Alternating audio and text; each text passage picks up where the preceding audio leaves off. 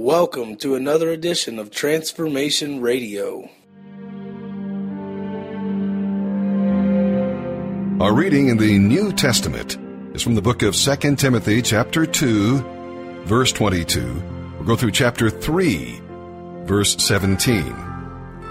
Running away is sometimes considered cowardly, but wise people realize that removing themselves physically from temptation often can be the most courageous action to take. Timothy, a young man, was warned to run from anything that produced evil thoughts. Do you have a, a, recurring temptation that you find difficult to resist? Remove yourself physically from any situation that stimulates your desire to sin. Knowing when to run is as important in spiritual battle as knowing when and how to fight. We'll read about Paul's reference to the last days here today. It reveals his sense of urgency the last days began after Jesus' resurrection when the Holy Spirit came upon the believers at Pentecost. The last days will continue until Christ's second coming. And this means that we are living in the last days right now. So we should make the most of the time that God has given us. In many parts of the world today, being a Christian is not especially difficult. People aren't jailed for reading the Bible or executed for preaching Christ. However, this kind of persecution is very real for many believers. Paul's descriptive list of behavior in the last days describes our society, even unfortunately, the behavior of many Christians. Check your life against Paul's list here.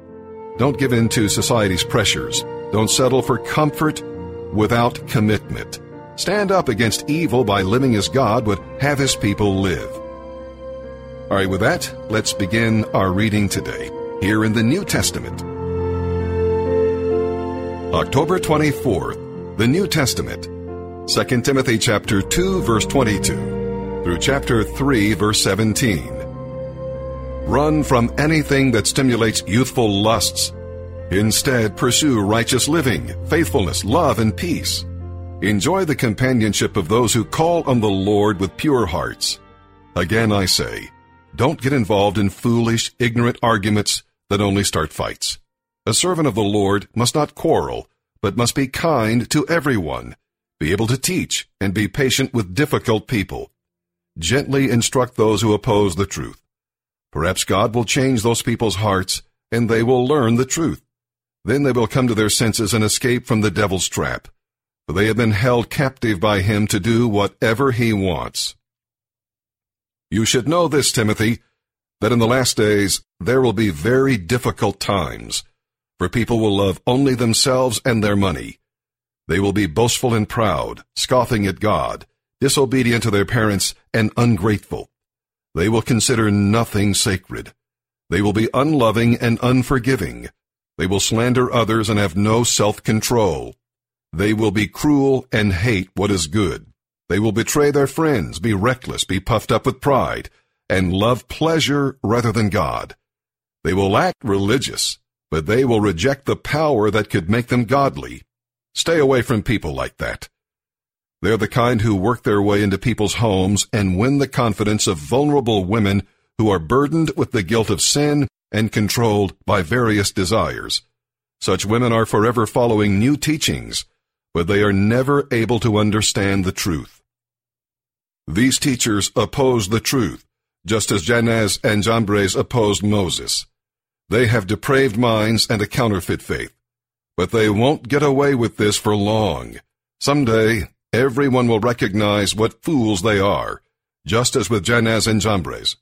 But you, Timothy, certainly know what I teach and how I live and what my purpose in life is.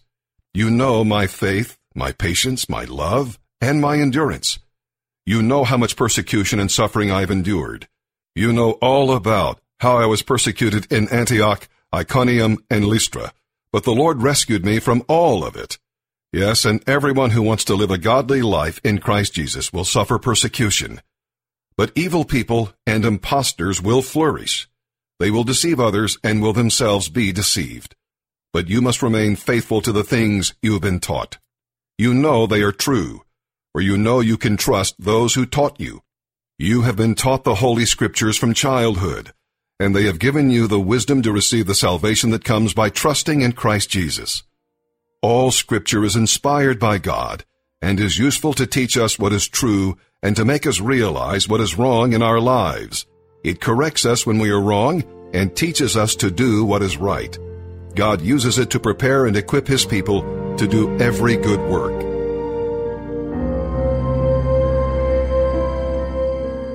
Psalm 94, verses 1 through 23. At times, we'll read here today, God must discipline us to help us. Now, this is similar to a loving parent disciplining his child.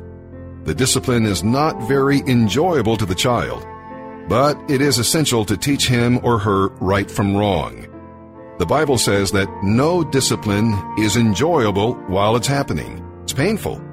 But afterward, there will be a peaceful harvest of right living for those who are trained in this way.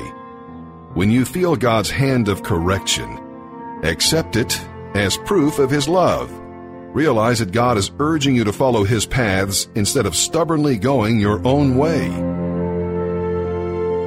Psalm 94, verses 1 through 23.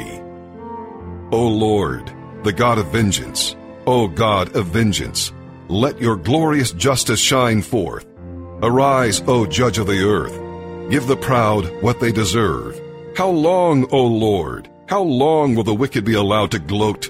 How long will they speak with arrogance? How long will these evil people boast? They crush your people, Lord, hurting those you claim as your own. They kill widows and foreigners and murder orphans. The Lord isn't looking, they say. And besides, the God of Israel doesn't care.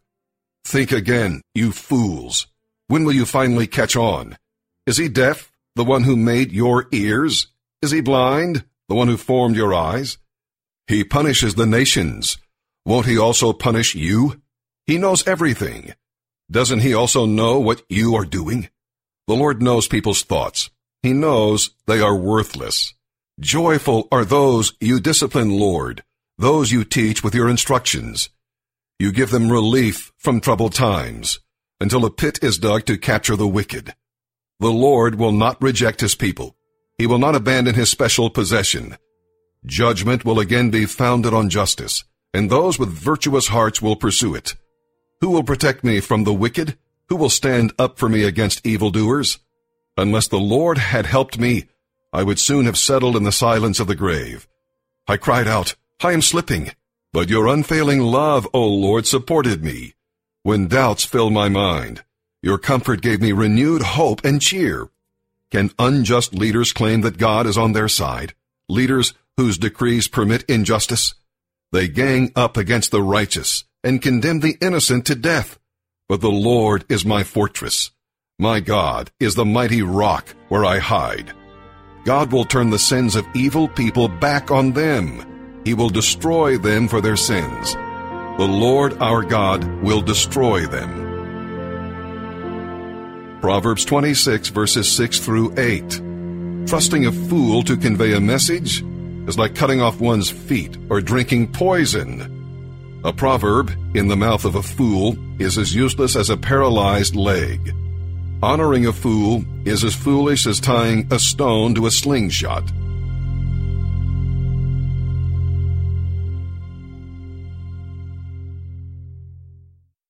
The following audio is from the Refuge Church.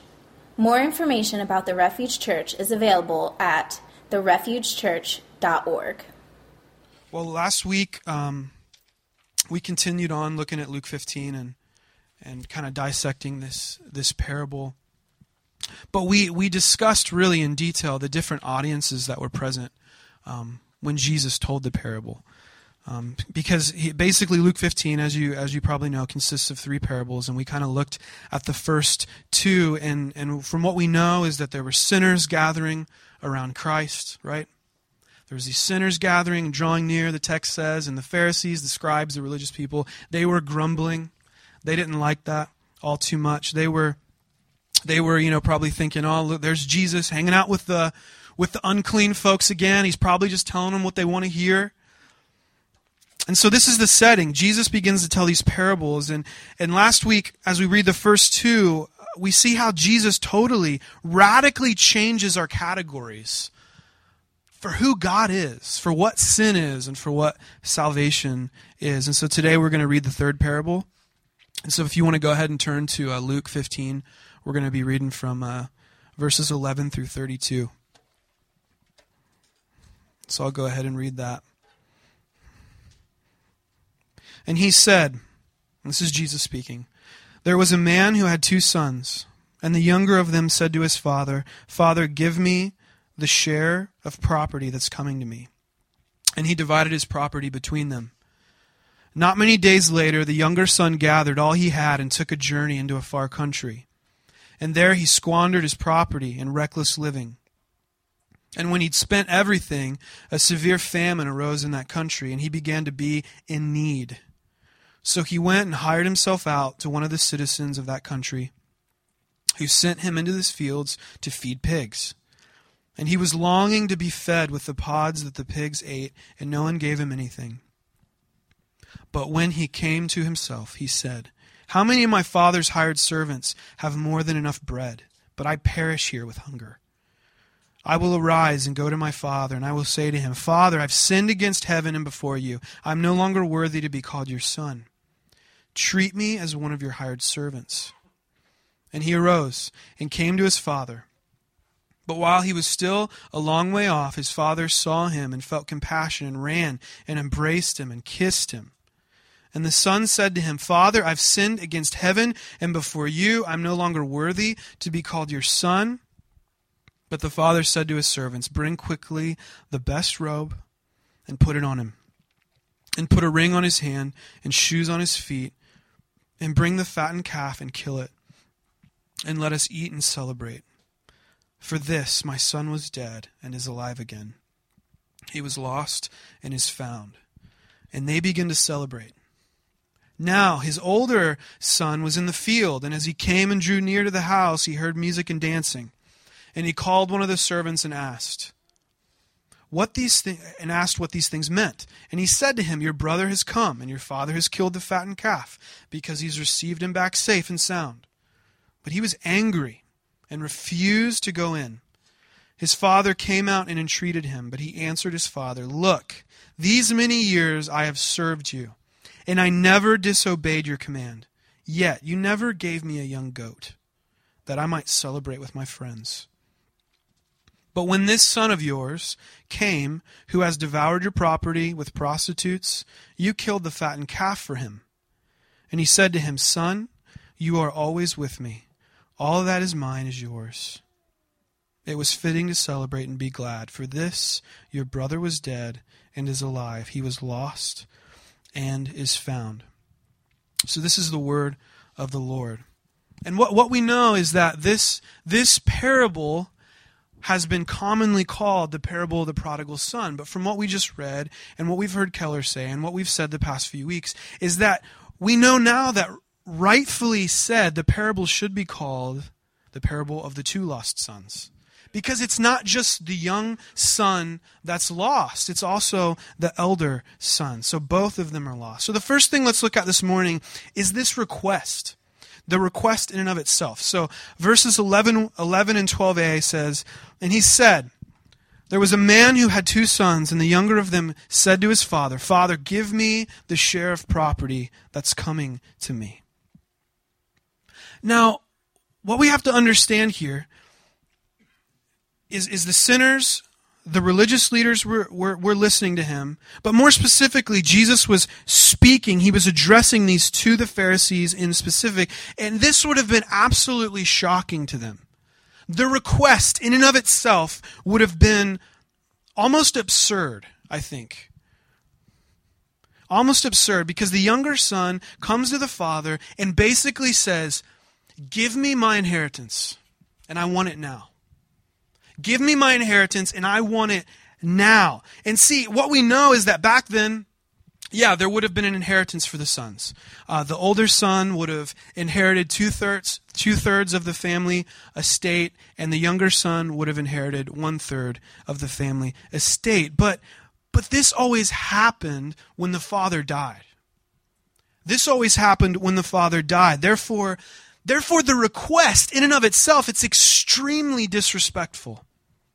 The request is extremely disrespectful. It's even more than that. It's unbelievable because in effect, what's happening is the son is basically, is basically wishing his father dead. Give me what's mine. I don't want you. I want your things, and I want it now. Now, you know, we could imagine at this request maybe the father riding his donkey off to the off to the local bank and taking out some cash, but this isn't the case because what we know is that during this time your wealth was largely tied to your land. And your land was a part of you. Your land was much more important to the folks back then than we might imagine today. It was your land was your place. Your land was your home. It was it was your value. And so the father would have had to sell off um, a part of the family estate. He would have had to go through the whole ordeal of valuing everything and, and figuring out what a third of, of all of it would have, uh, would have been, what the inheritance actually was. And this would have been a difficult and tedious process, right? Additionally, Keller makes us aware of the fact that, and rightfully so, that the Greek word used here when it says property is actually the word bios, which means life. And so, in effect, uh, what we can interpret is that, this as is Father, give me the share of your life that's coming to me. And so, what, what we have to see here is that this isn't just a relational blow between the younger son and the father, that this affects the whole family. It changed the whole family's economics, economic status. It changed the whole family's status amongst the community. The father would have had to go off and sell a portion of the estate and so on and so forth. So this was no small request. It was overwhelmingly disrespectful. It was overwhelmingly offensive and harmful to the family. So I think one of the things that we should ask ourselves is why would the younger son make such a request? Why would the younger son make such a request? And Keller remarks Keller remarks that in his Confessions, Augustine, uh, probably one of the most influential uh, classical theologians from the third century, who has much more influence on the church today than you than we could ever imagine, gives us a theory of why we do what we do. Why we do what we do and especially why we sin. So he makes this startling observation, and this will be on the screen. So this is Augustine. A man has murdered another man. What was his motive? Either he desi- desired his wife or his property, or else he would steal to support himself, or else he would um, he was afraid of losing something to him, or else, having been injured, he was burning to be revenged. And then Keller kind of speaks into this. He says Augustine goes on to say that even a murderer murders because he loves something. He loves romance or wealth or his reputation or something else too much, inordinately, more than God. And that's why he murders. And then he makes this, I think, beautiful observation. Well, not beautiful, but, but very, very um, profound. He says, Our hearts are distorted by disordered loves. We love, rest our hearts in, and look to things to give us the joy and meaning that only the Lord can give. The younger son may have lived with his father and may even have obeyed his father, but he didn't love his father. The thing he loved ultimately was his father's things, not his father. His heart was set on the wealth and on the comfort and on freedom and the status that wealth would bring. His father was just a means to an end. Now, however, his patience was over. He knew that the request would be like a knife in his father's heart, but he obviously didn't care. Interesting, right? So why do we do what we do? Well, from what Keller kind of unpacks from Augustine is that our hearts, what does he say? Our hearts are distorted by disordered loves. Such an elegant way to put it. What does that mean? It means we love, we rest our hearts in, we look to things to give us joy and meaning that only the Lord can give. This is the case for you and I, and this is the case for the younger son in this parable. So imagine with me how scandalous this request from the son actually is. Imagine, can you imagine your son or daughter making such a request and how it would break your heart? Father, mother, I want I want your things and not you. I wish you dead so that I could have your stuff. So it's in the request that we get to see a glimpse of the lostness. It's in the request that we get to see a glimpse of the rebelliousness of the younger son. We see how the younger son's request is tearing the family apart. It's breaking the father's heart. It's, he's disrespecting his father. He's disregarding anyone else but himself. overwhelmingly disrespectful, just absurd. And what we're going to discuss more next week is that although the two sons look very different externally, they're both in fact lost. The younger son goes off and lives a life of wild living, right? Does whatever he wants, very bohemian. A lot of promiscuity. While the elder brother stays home and obeys the dad, right? But what's what's what is so interesting is that yet we'll see how the, the elder son also rejects the father. And actually he doesn't love the father because of his obedience that's what's so startling about this text is the younger son it's obvious right? He, he disrespects he doesn't love the father because of all this wild living because of you know he asks for inheritance he basically wishes his father dead. But the elder son actually disrespects the father actually doesn't want the father actually doesn't really care for the father because of his obedience. So we'll explain how the how the elder brother shows that he's been obeying the father to get his things not because he loves him since he's willing to put him to shame. Both the older and the younger sons love the father's things and not the father. So we see the younger son's insanely disrespectful, insanely hurtful, insanely selfish request. Now, how does the father respond? How does this father respond? Well, let's look at 12, uh, the second half of verse 12, and then 20 through 24. Second half of verse 12 says, it all, it just goes right to it. It says, and he divided his property between them. And then 20, and he arose and came to his father. But while he was still a long way off, his father saw him and felt compassion and ran and embraced him and kissed him. And the son said to him, Father, I've sinned against heaven and before you. I'm no longer worthy to be called your son. But the father said to his servants, Bring quickly the best robe and put it on him. And put a ring on his hand and shoes on his feet, and bring the fattened calf and kill it, and let us eat and celebrate. For this son was dead and is alive again. He was lost and is found. And they began to celebrate. Look at this remarkable response. We've been talking about how the request was so scandalous, but he says he divided the property between them. Again, the word property uh, is really the Greek word bios, which means life. So it says he divided his life between them. This would have, if, if the request wasn't shocking enough, the response to, in this parable to the people listening to Jesus would have been absolutely absurd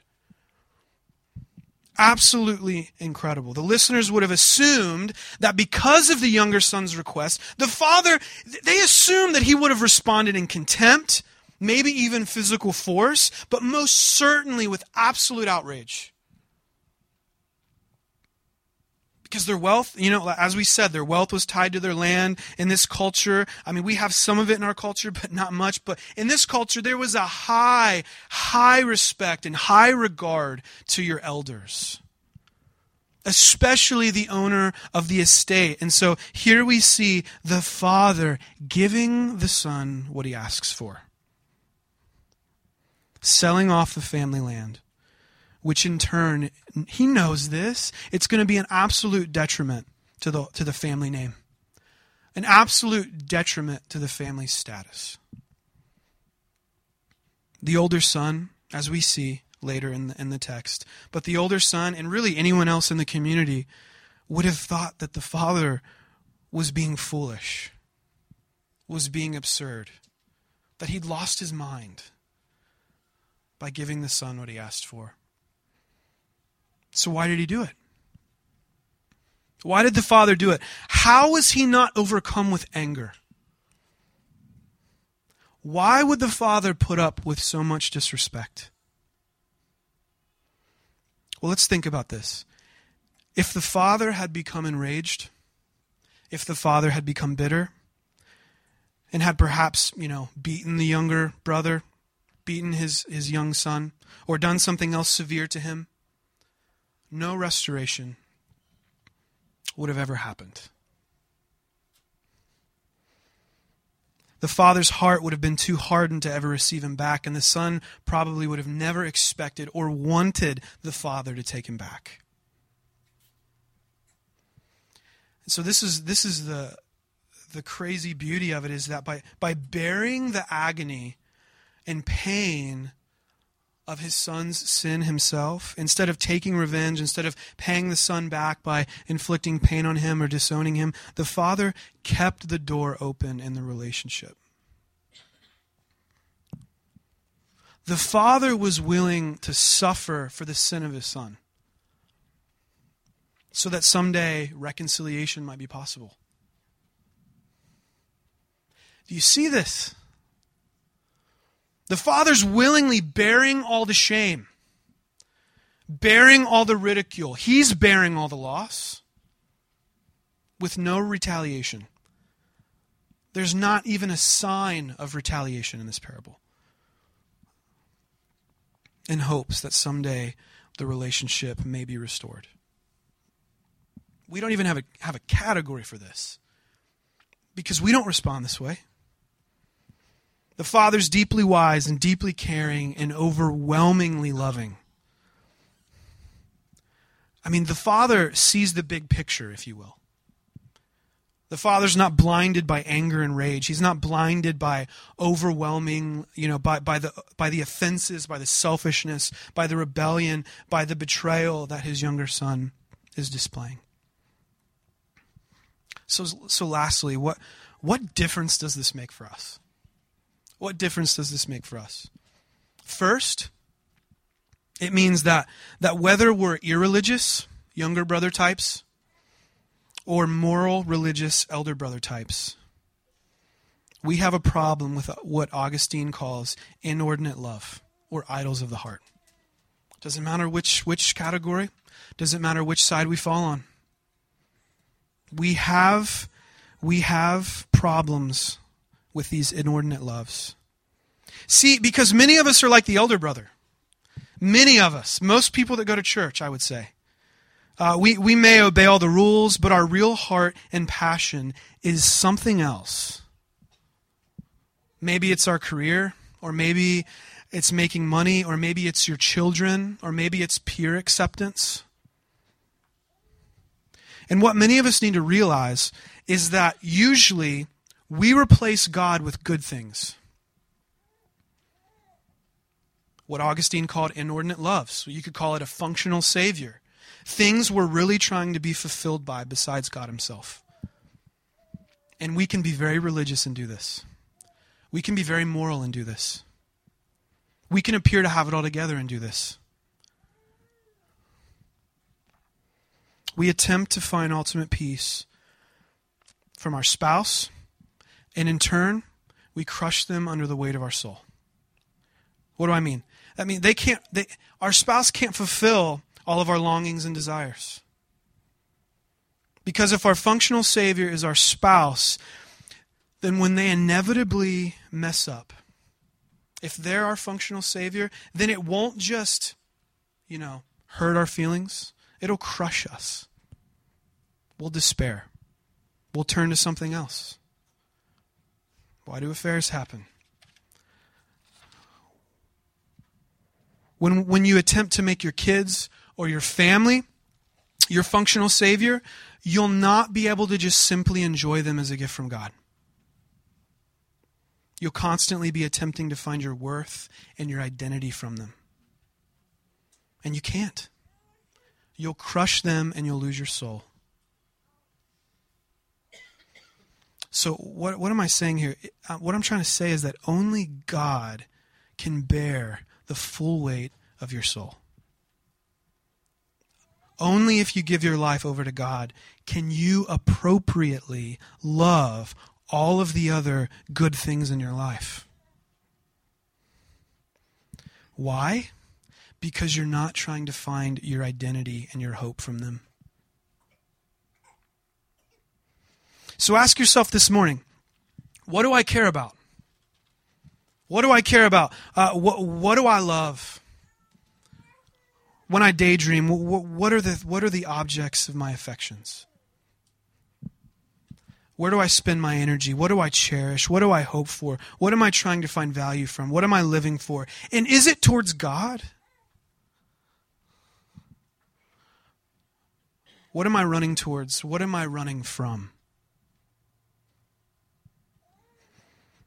Have you written off Christianity without understanding Christianity? Because if anything has a controlling position in your heart, if anything is more important to your happiness than God, then that thing is a God to you. Or an inordinate love, as Augustine says. So just so so don't beat yourself up in this moment. Just recognize these things for what they are. Do you see them in your heart and your life? Most often, they're the things that you're most passionate about, or they're the things that you most fear. Once we see these things for what they are, what, what, can, we do, what can be done about them? Well, first, we have to know that we're made by God and we're made for God. Everywhere else might be a decent place, but it's not home, as Keller says. The second difference this makes for us is it means that our Lord, and this is beautiful. So what difference does this make? The second re- the second thing is it means that our Lord has done for us what the father in this parable did for his son. That God has done for us what the father in this parable did for his son. When God came into the world, we would have expected him to come in wrath right? Just logically if we're sinners and and you know said by because of sin we deserve punishment then then we would have expected god to come in wrath to appear and drive us out with physical blows and anger. Is that what the gospel teaches? No. He didn't do this. He didn't come with a sword in his hand but he came with nails in his hands. He didn't come to bring judgment. He came to bear judgment Jesus went to the cross in weakness, and there, voluntarily, willingly, his life was literally torn apart. And for his only property left, his garment, they cast lots. But he did it so that when we repent, like the younger son ultimately ends up doing, forgiveness and reconciliation is available for you and I. And so, how, how does this help us? How does understanding this help us when it comes to our inordinate loves, when it comes to our idols, when it comes to our functional saviors? Well, objectively, it means that there's real, true forgiveness for them. It means that our guilt can be dealt with because of Jesus' blood, because of the atonement, as theologians call it, because of the cross, because of Jesus' sinless life when you put your faith in Christ, when you follow Him, when you turn and repent of your sins, God forgives you of your idolatries. Not because you're awesome and God wants you on His team, but because of what Jesus Christ has done through His life, death, burial, and resurrection. Now, subjectively, when we see the absolute beauty of what Jesus has done for us, it captures our hearts. When we understand the gospel, when we really understand the gospel, it captures our hearts. Money can't die for us. Popularity can't die for us. And there's nothing more beautiful in all of reality than the picture of a perfectly happy being, leaving all the bliss of heaven and sacrificing everything for the sake of a rebellious, undeserving, and ungrateful people. And so the more I think we look at Jesus doing all these things, the more that we're going to love him above anything or anyone else. He'll capture your heart so that nothing matters more than he does. When you see what he's done for you, it makes when you really see it, when you really understand it, when it really comes home, then what ends up happening is in the worst the worst times become bearable. And then all the good things in your life, you'll actually be able to enjoy those things because you won't be trying to find your value and your worth in them. So, again, my hope for you this morning, our hope for you this morning, is for you to see that God is the Father in this parable. Answering your rebellion with the gracious opportunity of forgiveness and welcoming you back home. Because we all know that we've sinned. We all know that we've fallen short of God's holy standard. We've all been unfaithful. We've all been rebellious. We've all gone our own way. And, in, and God, in mercy, offers us Himself. And so the exhortation is put your faith in Jesus commit to a local church, and engage in Christian community. Let's pray.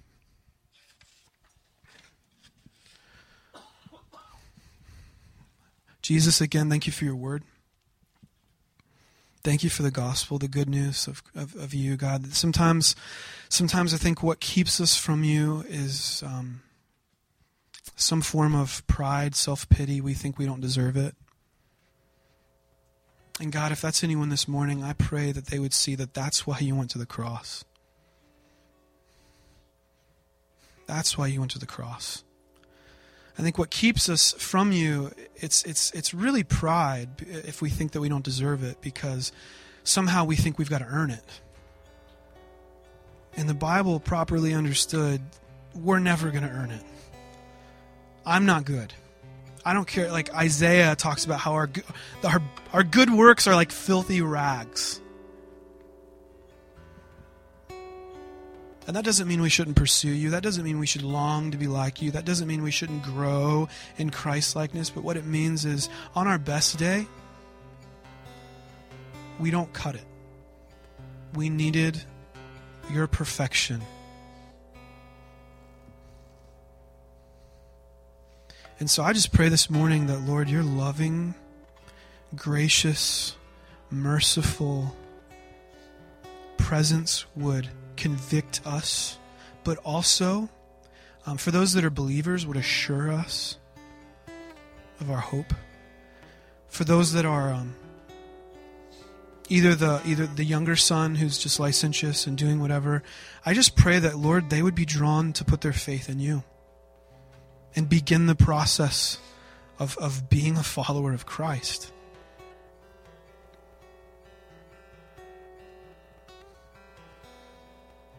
Many of us just need to be awakened again, Lord. This isn't a religious um, religion being, you know, I obey God and, and I and and therefore he accepts me. That's not the gospel. The gospel is in response to God's goodness I'm accepted, therefore I obey. God, we see that all throughout your scriptures in the Exodus. You know, you didn't you didn't deliver you know, you, you didn't tell Israel, hey, here's the Ten Commandments, do all of them perfectly, and then I'll take you out of Egypt. You delivered them out of Egypt, and then you gave them the law. So the offer on the table for all of us is that no matter how we came in here, no matter how jacked up we are, no matter how all our inordinate loves, all of our sins, all of our idols, some of us were so good and we think that that's why you love us. Man, God, you know, I'm on the varsity team because I'm great for God. That's not true. And so I, I pray that despite wherever we are, that we put our faith in you that we'd repent of our self righteousness, that we'd repent of our licentiousness, that we'd repent of wherever we find ourselves on that spectrum, and that you would be glorified. Amen. Thank you for listening to audio from the Refuge Church in Grove City, Ohio. For more information about the Refuge Church, please visit therefugechurch.org.